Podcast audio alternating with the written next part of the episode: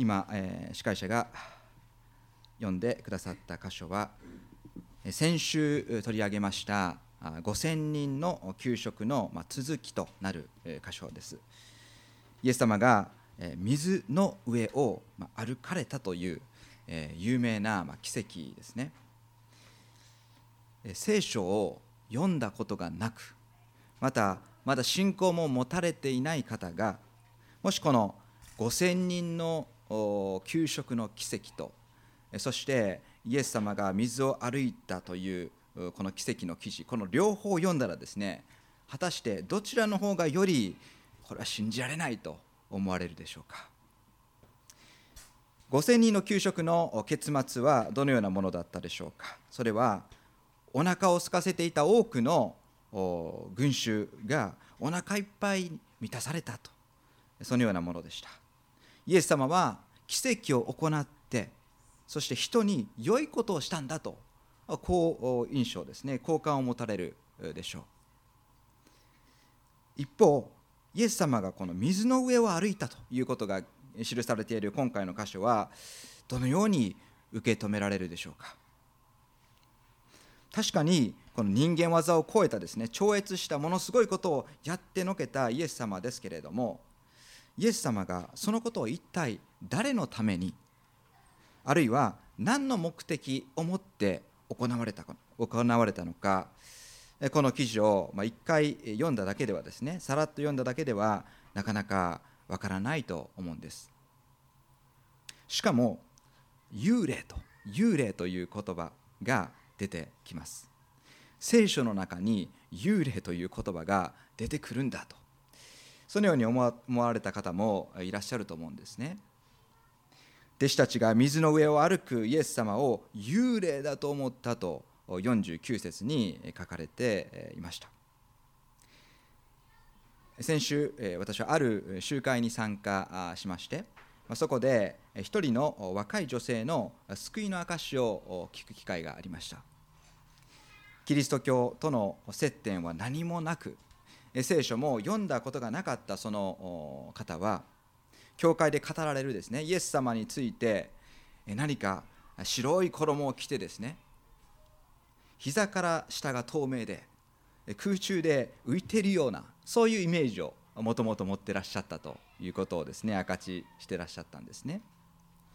もし人生で初めて読む聖書の箇所が今日の箇所だったらですねそして何の説明もなされなければ、まあ、イエス様を何か幽霊のような存在として捉えるという可能性も確かにあるかもしれません、まあ、ですから、まあ、文脈をしっかり理解するということが大切であります。今朝の箇所ではイエス様が水の上を歩いたということが実は強調点ではないんですね。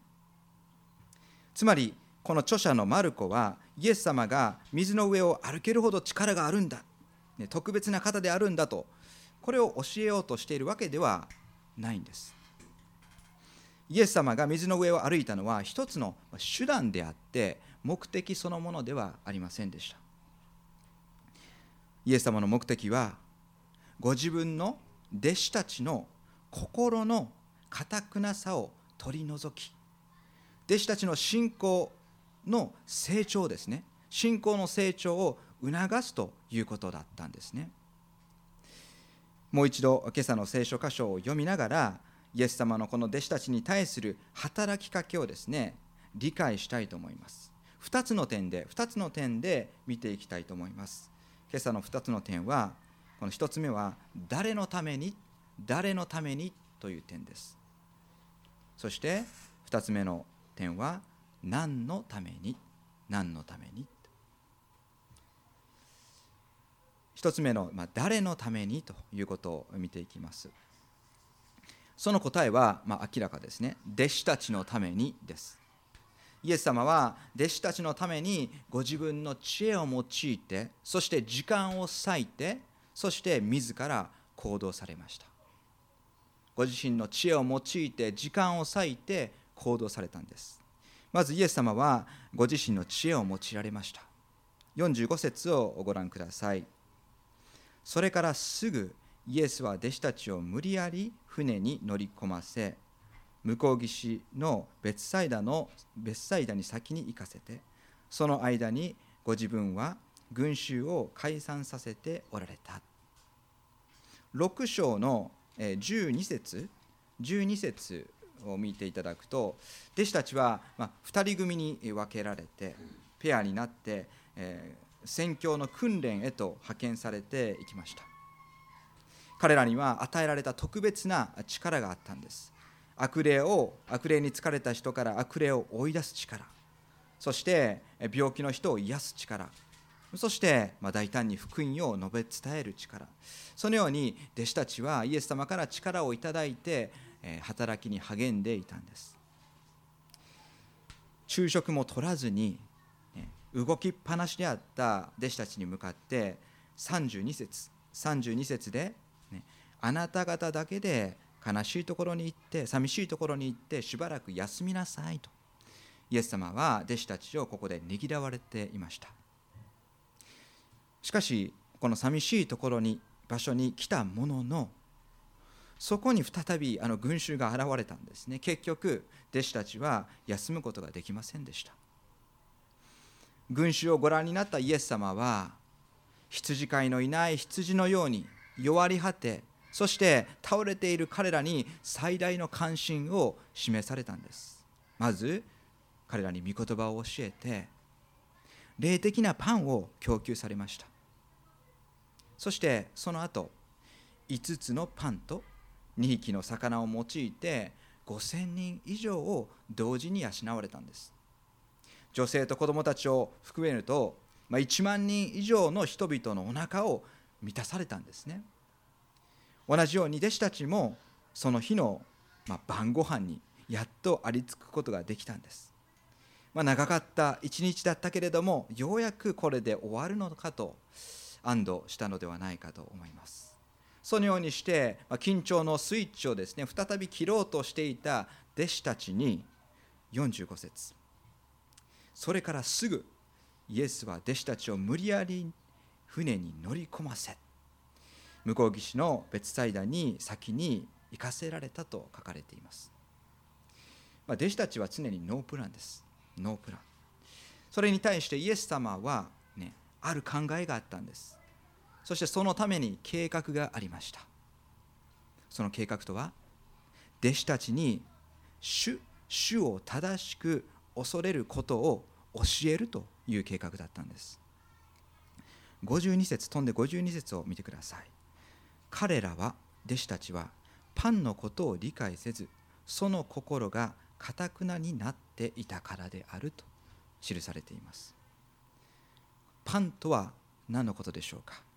文脈が考えると5つのパンが増やされたそのことだったと思います。あの時1万人以上も人がいて100人ずつあるいは50人ずつ固められて座らされていた群衆はほとんどですねイエス様の手元で行われていく奇跡を見ることができなかったんです。もう遠く離れていたんです。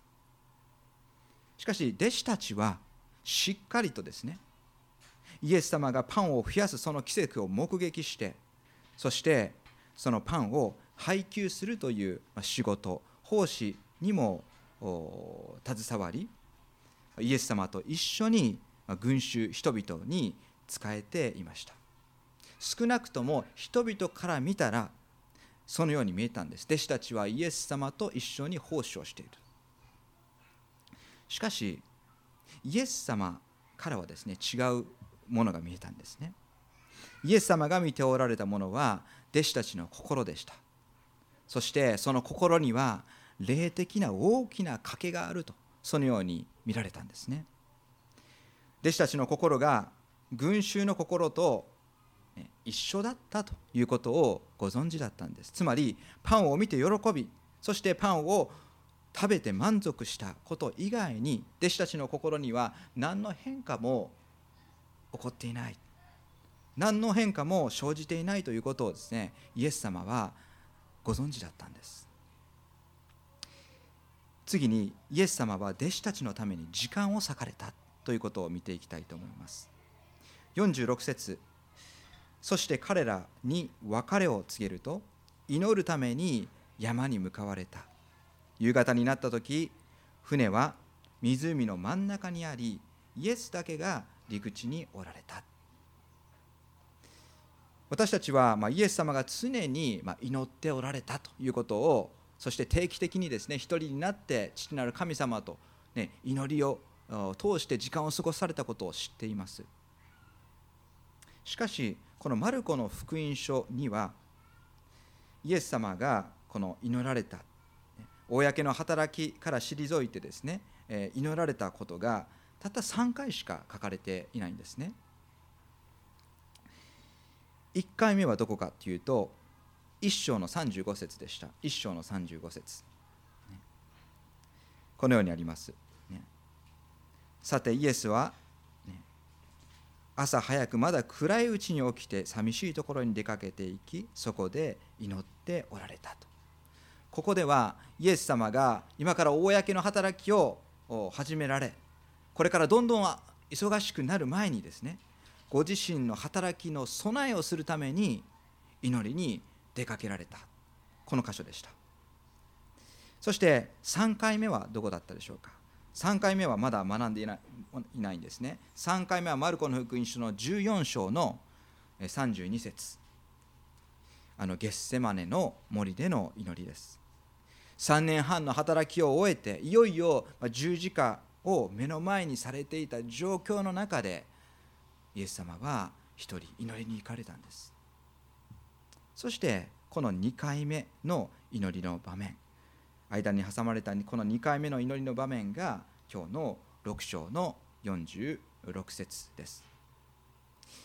先の34節で弟子たちを追ってきた群衆をご覧になったイエス様は羊飼いのいない羊のように人々の霊的な状況に憐れみの心を注がれたんです。彼らに導く人が誰もいなかったからです。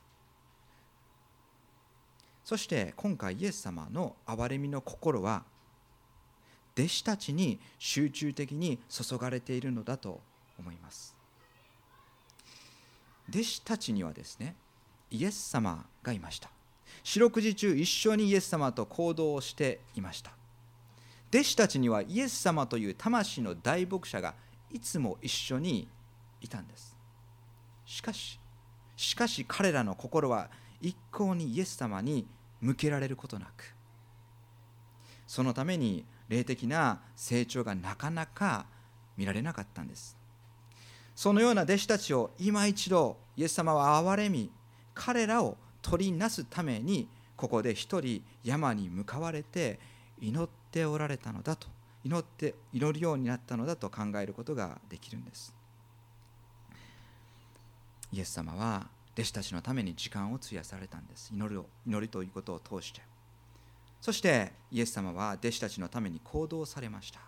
48節をご覧ください。イエスは弟子たちの弟子たちが向かい風のためにこぎあぐねているのを見て夜明けが近づいた頃湖の上を歩いて彼らのところに行かれた。そばを通り過ぎるおつもりであった。弟子たちが無理やりイエス様から船に乗せられた。それはま夕方頃だったと思うんですね。夕方には彼らは湖の真ん中にいたということが書かれていました。そしてこのさらに進めて読み進めていくと夜明けが近づいた頃ですね。彼らはまだ岸に到着到着していないんですね。まだ岸から程遠いところにいたんです。この夜明けという、ま単語の意味をですね、えー、見ていくとそれは、ま、そのその意味がですね示すのは大体ですねこの夜明けというのは午前3時から午,、えー、午前3時から5時のですねその間ぐらいだったとそのように推測することができるんです。夕方に船出した弟子たちは進もうと思っても向かい風のためにこぎあぐねていたんですね。オールを漕いでも漕いでも一向に進まない状況を私たちは思い浮かべると思います。漕ぎあぐねる。弟子たちの中には複数人、ね、ペテロを含め弟子た、えー、漁師がいましたね。ベテランの漁師がいました、彼らをもってしても漕ぎあぐねていたんです。イエス様は山の上からおそらく湖を見下ろされ月明かりの下でですねこぎあぐねているこの弟子たちの様子をご覧になられたと思います。そもそもイエス様がこの向かい風を起こしておられたということも忘れてはなりません。これは全てイエス様の弟子たちに対するご計画というのが進められているんですね。しかしこの状況の中で前に進もうと必死になっている弟子たちの姿をイエス様は見て今一度心をですね痛められたんではないかと思います。弟子たちが今頼りにしているこの状況で頼りにしているのは何でしょうか。それは数本のオールです。イエス様が船を進ませないように起こされている大きな大きな風に向かって弟子たちは一生懸命ですね自分の力でですね何とかしようとこぎあぐねているんですね。これは私たちにも当てはめることができるんではないでしょうか。神様が時に私たちの信仰を試すために試練を与えられるということを私たちはよく知っています。しかし実際にその試練が与えられると私たちは何とかして解決する方法をですね真っ先に探すんではないでしょうか。そして人間的な知恵を用いてあるいは実際的な手元にあるリソースを用いて何とかして解決しよう。無力なオールを使ってこぎあぐねることがあるんではないでしょうか。実はこの弟子たちが船に乗る中ですね大風にあってですね立ち往生したのはこれでこれが初めてではなかったんですね。覚えてらっしゃるでしょうか。マルコの福音書の4章4章35節の記事を私たちはすでに見ました。あの時はイエス様も一緒に船の中に乗っておられたんです。イエス様はどこにおられたかというと船尾で枕しておられた。その時に会う、え、嵐が風が吹き始めたんです。あの時ですね弟子たちは相当霊的なことを学んだんだと思うんです。そして4章の41節にはですねこう言ってます。風や湖までが言うことを聞くとは一体この方はどなたなどどなただろうと。弟子たちはイエス様に対する関心が高まっていったんです。この方は一体どなただろうと。もし弟子たちが継続してイエス様はどのような方なのかということを追い求めそして追求していったら探求していったら弟子たちの心は少なくともかたくなにはならなかったのだと思うんです。しかし残念ながら弟子たちはイエス様の近くにいながらそして数々のイエス様が行われた印とそして不思議な奇跡を間近で目撃しながらイエス様が御子であられるということに関してはなかなかですね思いを向けることがなかったんです。それは一つにイエス様と一緒にいつもいる状況が当たり前のことになっていたからだと思います。また弟子たちの霊的成長が見られなかったもう一つの理由としてはやはり弟子たちはイエス様の模範に習いですね。静まって祈るという生活が確立それぞれに確立していなかったからだと思うんですね。そのように弟子たちの霊的成長が行き詰まっているこの状況に対してイエス様は弟子たちのために行動されました。湖の上を歩いて彼らのところに行かれた。そばを通り過ぎるおつもりであったと書かれています。弟子たちのためにイエス様が取られた行動は向かい風のためにこぎあぐねている彼らのところに行くということでした、まあ、単純にですね助けに向かわれたのではないようです。なぜならばそば、を通り過ぎるおつもりであったと書かれているからなんです。これはどういう状況なんでしょうか。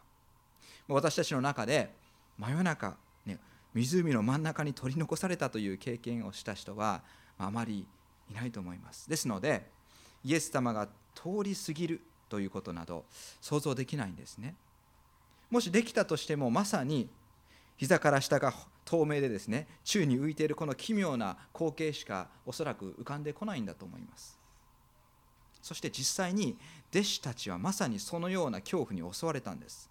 49節。しかしイエスが湖の湖の上を歩いておられるのを見た弟子たちは幽霊だと幽霊だと思い叫び声を上げた。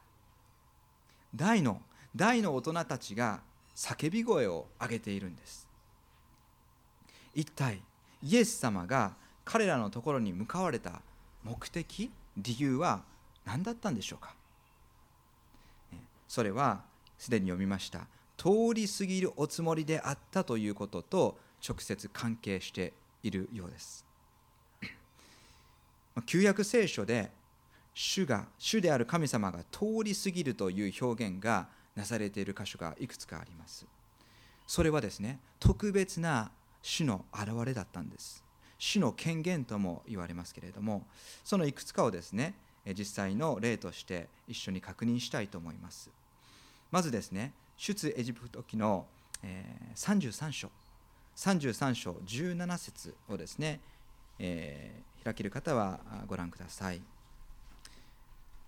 まモーセですね。モーセにイエス様は現れました。この箇所を読むとですね主とモーセは会話をしていたんですね。モーセが主に一つのことを願います。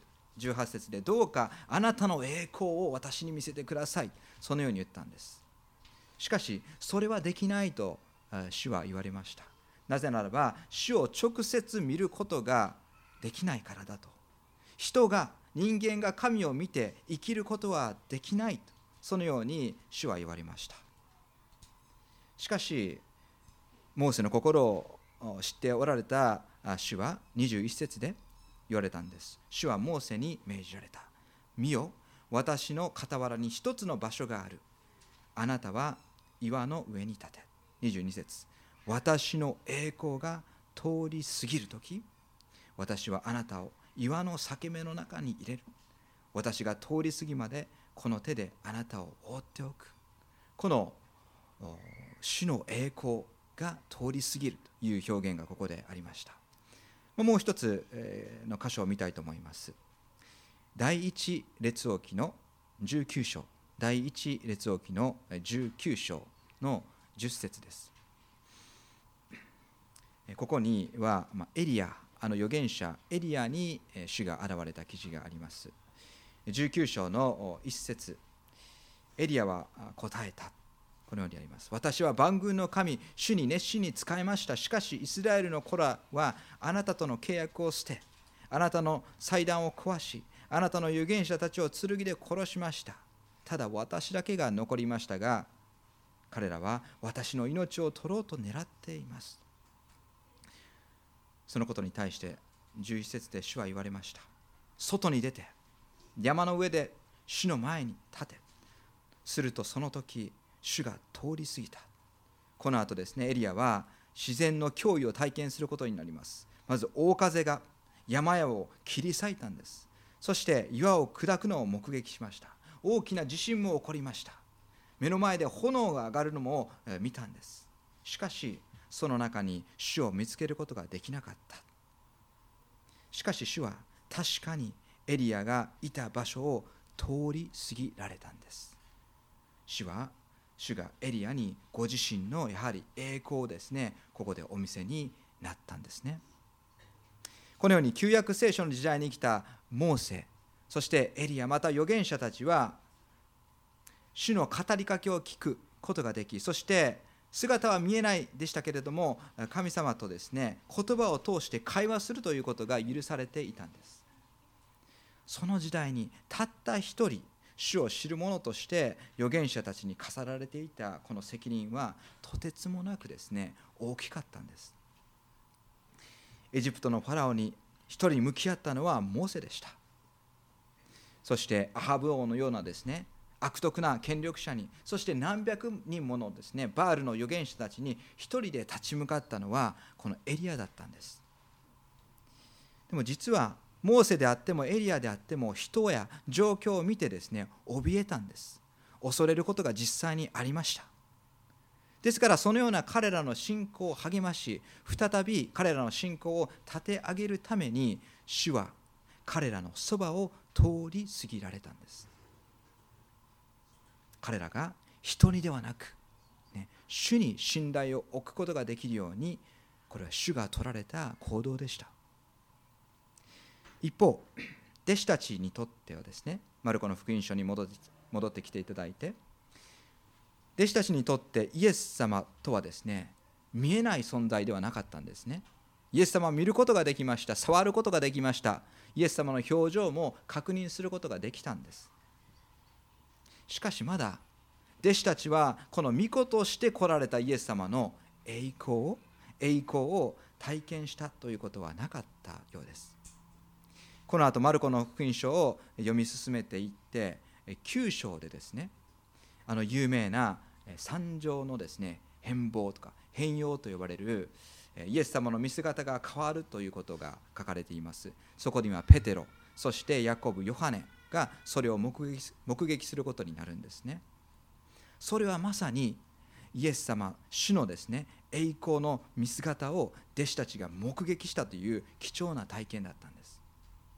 しかし今回のこともしかし今回もイエス様は弟子たちのそばを通り過ぎることを通してご自分が御子であること神の子であることを弟子たちに表されようとしていらっしゃるんです。50節を見てください。皆イエスを見て怯えてしまったのである。そこでイエスはすぐに彼らに話しかけしっかりしなさい。私だ恐れることはないと言われた。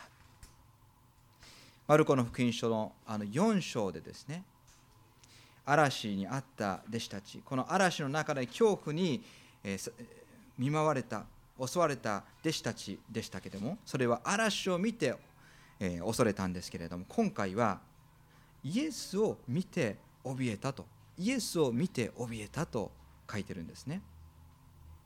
このような経験は弟子たちには今までえなかったんです。イエスを見て驚いた怯えた。イエス様が何かね違う形をしておらっしゃったんでしょうか。おそらく外見はイエス様の姿そのものだったはずです。ではなぜイエス様の姿を見てここで覚えた怯えたんでしょうか？それはイエス様を見て神の子でありそしてイエス様を見てこの方がメシアであるということをですねこの霊的理解が突如として与えられたからではないでしょうか？弟子たちは主を正しく恐れるという経験をここでしているんだと思うんです。まそのような彼らに向かってイエス様はしっかりしなさい。しっかりしなさい。私ら恐れることはないと言われたんですね。恐れるべき方を恐れる時に主は恐れることはないとおっしゃってくださるんですね。このことは私たちが聖書から教えられるもう一つの霊的原則であると思うんです。私たちは試練の中にある時やはり恐れを覚えます。でもそれは御言葉を通して恐れ、ね、恐れることはないと言ってくださっているイエス様の声が聞こえていないからですね私たちは状況を通して恐れるんですね。ではなぜイエス様の声が聞こえないかというとそれは私たちがイエス様を見て恐れるのではなくて周りの状況を見て恐れているからなんですね。マルコはここでイエス様の声を船の中で聞いたあの一人の弟子ペテロのことをですね不思議にも書いていないんです。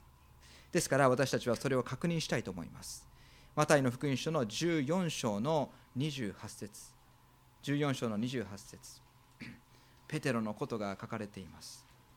恐れるな恐れることはないと言われたイエス様の言葉に対してペテロは応答しているんですね。そのことが書かれています。ペテロはイエス様のイエス様を見続けさえすれば自分も水の上を歩くことができるんだと信じたんです。そしてペテロは本当にこの水の上を歩いてイエス様の方に向かったことが記録されています。じゃあペテロはイエス様のとこまでたどり着いたんでしょうか？そうじゃないですね。強風が吹きつけてきてその風を見て怖くなり沈みかけたと書かれています。風を見て。風を見ようと思って見たのではないんですね。目の前にはっきりと見えていたイエス様から一瞬目をそらしたんです。だから溺れたんですね。このペテロの失敗を私たち知っていると思いますけれどもこれを見てですね誰もペテロのことを責めることはできないと思うんです。試練の時に主を恐れイエス様に信頼しなければならないということは信仰者であれば誰も誰もが知っています。そして実際にですねそのように、ね、与えられている信仰を働かせようとするんです。祈ってみるんです。しかし実際は、頭で分かっているようには簡単にはいかない、このことを試練を経験してみて私たち初めて気づかされるんです。試練には見えない見えない風が吹くんですね。吹きつけるんです。そうすると目の前の御言葉を見てイエス様を見続けることができればいいんですけれどもその見えない吹いてくる風に翻弄されてその風の行き先が気になってそのようにして私たちもイエス様からそして御言葉から目を離してしまうんです。沈んで溺りかけていたこのペテロ、ね、それでも掴んで助けてくださったのはやはりそこにいたイエス様です。51節そして彼らのいる船に乗り込まれると風は止んだ。弟子たちは心の中で非常に驚いた。彼らはパンのことを理解せずその心がかたくなになっていたからである。イエス様から見てイエス様がご覧になってかたくなになっていた弟子たちの心はこの一連の出来事によってですね、えー、揺さぶられたんですね。もう一度振り返ってみたいと思います。まず向かい風のためにですねこぎあぐねる中でこの弟子たちはですねおそらく不平不満をですねこぼしていたと思うんです。なぜこのような状況になっているのか。弟子たちの心というのは パンを食べて満足したあの満足感は消えたと思うんです。恵みを数えるということもすでになかったと思うんです。そのような慢性的な弟子たちのかたくなな心を正すためにイエス様は動かれたんです。溺れそうになっていたペテロを助け出されました。51節には、自分たちの船に乗り込んできたイエス様を見てですね弟子たちは、ね、心の中で非常に驚いたと非常に驚いたと記されています。またマタイの福音書の14章のこの33節を見た見たらですね船の中にいた弟子たち、ね、ペテロが救出されて帰ってきた時そしてイエス様がそこに乗り込められた時にですね彼らはこのように言ったんです。14章の33節。誠にあなたは神の子ですと。誠にあなたは神の子ですと言ってイエスを礼拝したと礼拝したと書かれています。まこのことで弟子たちは全てを悟ったわけではありませんけれども少なくともですね彼らの関心はこのことを通してパンのことから実際に神の子であるイエス様に向き直っているんですね。ですからイエスを見て礼拝したんです。目の前のイエス様を自分たちの主である。そして、え自分たちの救い主であると。彼らは礼拝したんです。続きの53節から56節をお読みします。それから彼らは湖を渡ってゲネサレの地につき船をつないだ。彼らが船に上がると人々はすぐイエスだと気がついた。そしてその地方の中を走り回りどこでもイエスがおられると聞いた場所へ病人を床に乗せて運び始めた。村でも町でも里でもイエスが入っていかれる人々は病人たちを広場に寝かせせめて衣の房にでも触らせてやってくださいと懇願した。そして触った人たちは皆癒されたと、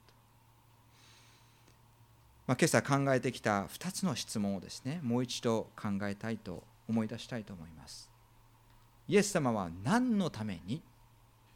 そして誰のために、その質問です、まあ、湖の上を歩いてこられたイエス様。それは弟子たちのために。そして弟子たちの、えー、このかたくなな心を正すためにでした53節から56節はイエス様がまたですね自分のことを何も知らない人々のために。特に病気を抱えている方々のために人々のためにですね。そして病人をそれらの病人を癒すという目的のためにイエス様が現れたということが記されているんです。人々はあくまでもですね自分たちの個人的な必要のために必死になっているんです。それがですね生死を分けるような本当に緊急の課題であったので彼らは走り回ってそして病人を所に乗せてですね運び回っているんです。イエス様はそのような彼らをご覧になって羊飼いのいない羊のようにさまよっている彼らを再び憐れまれたのではないでしょうか。そして今回はですねイエス様が一人で憐れまれたのではなくおそらくですねイエス様このそのイエス様の憐れみの心をですねイエス様は弟子たちと分かち合うことができたんではないかと私は思いました。イエス様は誰のために？そして何の目的のためにこの世にお生まれになったんでしょうか？それは罪に滅んでいく人々を救うためにです。恵みによって先に救われた私たちがそのイエス様の憐れみの心を理解していないとしたらですね私たちの心がかたくなになっているということにならないでしょうか？先週私はある集会に参加したということを申し上げましたけれどもそこで素晴らしい証も聞きました。そしていろいろなメッセージを通して私自身は死の前に本当にこの自分のかたくなさを悔い改めたさせられたんですね。そして主に再びですね全てを捧げるという再献身へと導かれました。本当にこの機会が今与えられたそこで与えられたということは本当に神様の憐れみだと思います。神様は何のためにイエス様は何のためにこの世に来られたんでしょうか。それは死にゆく人々滅びゆく人々を救うためにです。そのために私たちは先に救われたんです。私たちは心かたくなにあってはかたくなであってはいけないと思うんです。私たちも弟子たちと同じようにそのイエス様の憐れみの心をイエス様と共有させていただきたいと思うんです。そして私たちもこの心をですねイエス様から励まされそして再び立たせていただいてですね。つまり御言葉を通して、ね、常にご自身を表してくださっている主をですね恐れさせていただきたいと。その上で何事も恐れない信仰をですね。主から与えて、えいただけるように祈り求めていこうではありませんか。一言お祈りをいたします。